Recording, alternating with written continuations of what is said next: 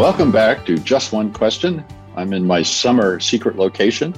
Um, and uh, one of the fun things about this summer is a chance to reconnect with some old friends who I haven't talked to since the pandemic was raging and at its height. And we're now at some other place I would hesitate to describe whether we're post pandemic or hybrid pandemic or whatever we are. Doesn't matter as long as you've got good friends to talk to. And so I'm really thrilled to have Janel Anderson with me on the call. And Janel is a keynote speaker. And that's how I first met her. Uh, she's the founder of Working Conversations and the Working Conversations podcast. And we will have those links in the uh, in the show notes, as they say. I'm learning to say show notes. Um, and so, welcome, Janel. How the heck are you? I'm great, Nick. It is great to be with you in your super secret location for the summer. Uh, my hmm. my location's not quite so secret. I'm in Minneapolis. Hmm. and Minneapolis is a great place that I haven't been to since before the pandemic. So it's time for me to get on my horse and ride out there again because it's a great city. Yeah, it's been fun. I've been traveling a bit and it's been fun to be back in the air and get into new places and being out in the world again. Excellent. So, what are you excited about these days as as the pandemic does release its death grip on on humanity, and and we get to go, as you say, back on the road a little bit and do our thing as speakers again? What what's uh, what's got you uh, revved up? Yeah, well, as the pandemic turns endemic or whatever it's going to evolve into, I am super excited to see what we have actually learned and hmm. how much of that's going to stick with us. And when I think about the start of the pandemic, you know, we all in, demonstrated so much just absolute incredible agility in terms of shifting up our business practices and shifting around our communication practices and even delivering virtual keynote speeches. And as things start to open up and get back to whatever the new normal is going to be, I am just really curious to see if we will continue to do so, if we will continue mm. to be able to maintain that agility and um, really for ourselves as industry professionals, as well as the leaders that we serve, to really think on their feet and be agile in the same way that they had to be and we had to be agile in those early days of the pandemic learning new things and really getting out of our comfort zones so when i think about um, a specific example of that we've got mm-hmm. a lot of leaders who want to return to office whether that's on a hybrid basis or a full-time basis mm-hmm. and i keep hearing from employees and from those same leaders that employees are resistant to return to the office on a hybrid model. And of course, we've got the outliers. We've got the ones who want to work at home forever, and we've got the ones who want to mm-hmm. work in the office forever. But so much of the workspace is now inhabited by people going in, whether that's one or two days a month, or two days a week, or three days a week. And I'm just hearing so much resistance from that. And so I'm wondering, can leaders find the agility can they learn you know and continue to learn and evolve from what happened during the pandemic to address that delta of employees frustrated with whatever the hybrid uh, version of work looks like. And to address that, one of the things that I'm the most excited about is taking research from different areas and doing a bit of a mashup, if you will, to say, what do we know in this area that might help inform this area? And so, as you know, my dissertation, I wrote my dissertation way back in 2001 on virtual teams. And so, looking, at mean, first of all, your, way yes, ahead of your time. Let's just take I a moment. I was playing the long game. I was yeah. playing the long game. way ahead of your time. Yeah. And there's so much of I thought that we learned then that didn't actually get implemented. And so that's why I'm so curious to know now if we're going to implement this. But just as a specific hyper hyper specific example, when we mm. look at that issue of employees and their reluctance to go back to that hybrid workforce, as I talk with people because I'm fascinated by this, what I've been finding out is the frustration with the hybrid workspace can actually be, we can inform our thinking about that with a lesson, a page from design thinking, and mm-hmm. specifically uh, something called defensible space. So when you think about what cubicles and offices used to look like before the pandemic, we had pictures mm-hmm. of our kids and our kids' artwork, and we had plants, and we had the candy bowl, and we had all of these things adorning our office and made it feel personal.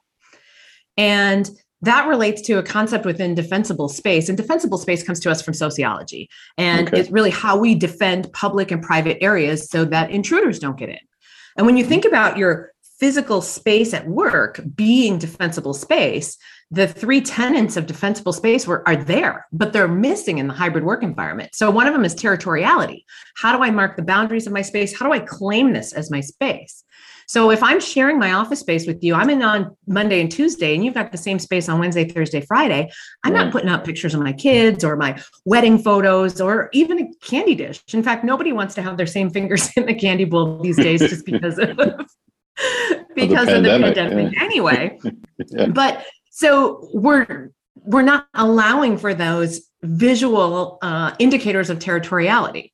Mm. And then another piece of defensible space is surveillance. So people used to very carefully organize their cubicle so that they could see the wall, the opening of their cubicle, the doorway of their cubicle between the walls, so they could see sure. somebody was coming. And if they couldn't, for whatever reason, they had one of those little rear view mirrors uh, on their monitor so they could see who was walking up behind them. And again, we're not putting those things on and uh, in our spaces in the same mm-hmm. way.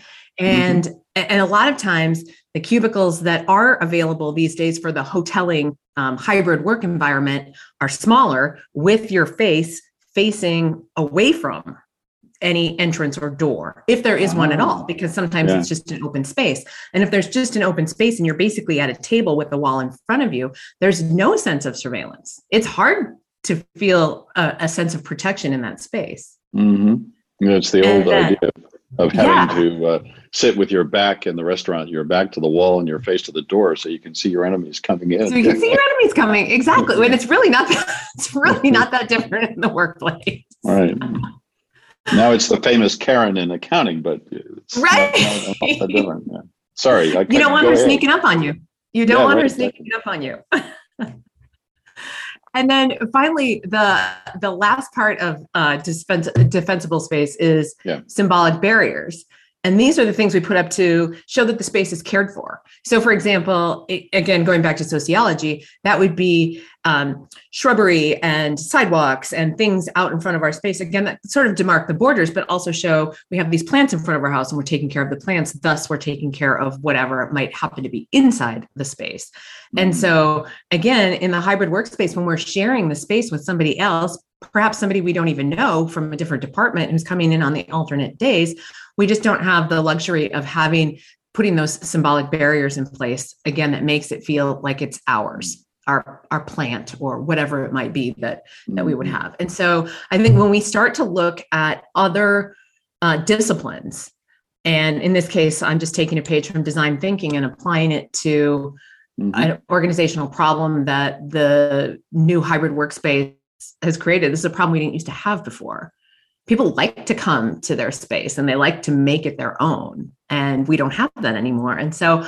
so that's one of the things i'm looking at that, that i'm excited about and like looking forward to continue to do is when leaders come to me with these challenges is mm-hmm. to say mm-hmm. okay where can we get answers from this that don't come from the conventional places that we would look for answers absolutely fascinating i love that example because uh, it's so indicative of a strange new world that we have to learn how to navigate. And and uh, you're you're absolutely right. Throughout the pandemic, as I was coaching executive teams and and uh, employees on virtual communications, over and over again, I heard from the executives, "God, I can't wait to get back to work. We got to get people back in the office. It's gonna." This is killing us. I don't know how to manage them, and so on and on. And the employees were saying exactly the opposite. Why should I go back? And and and early on, when they started to go back, they they'd call me up and they'd say, "I'm sitting here in the office, and there's nobody else here. Why did I come here? Why did I do this?" Uh, and so, working all that out has just been it's been fascinating to watch and to uh, to help with. So. Um, you hear uh, Janel's deep learning in this area, and so uh, if you uh, if you like many other people watching this are are thinking hard about what what does the office of the future look like, then there's nobody better to bring in than and then Dr. Janel Anderson, uh, who can help you uh, uh, figure this out because it's it's not at all clear what the final answer is going to be. And and one one last comment, I really liked your your notion about what's going to stick and what's not going to stick because uh, um, the t- pendulum has a tendency to swing too far and then come back to the place where it's almost unnoticeable whether we've made any actual progress or not, or whether it's better or even very different.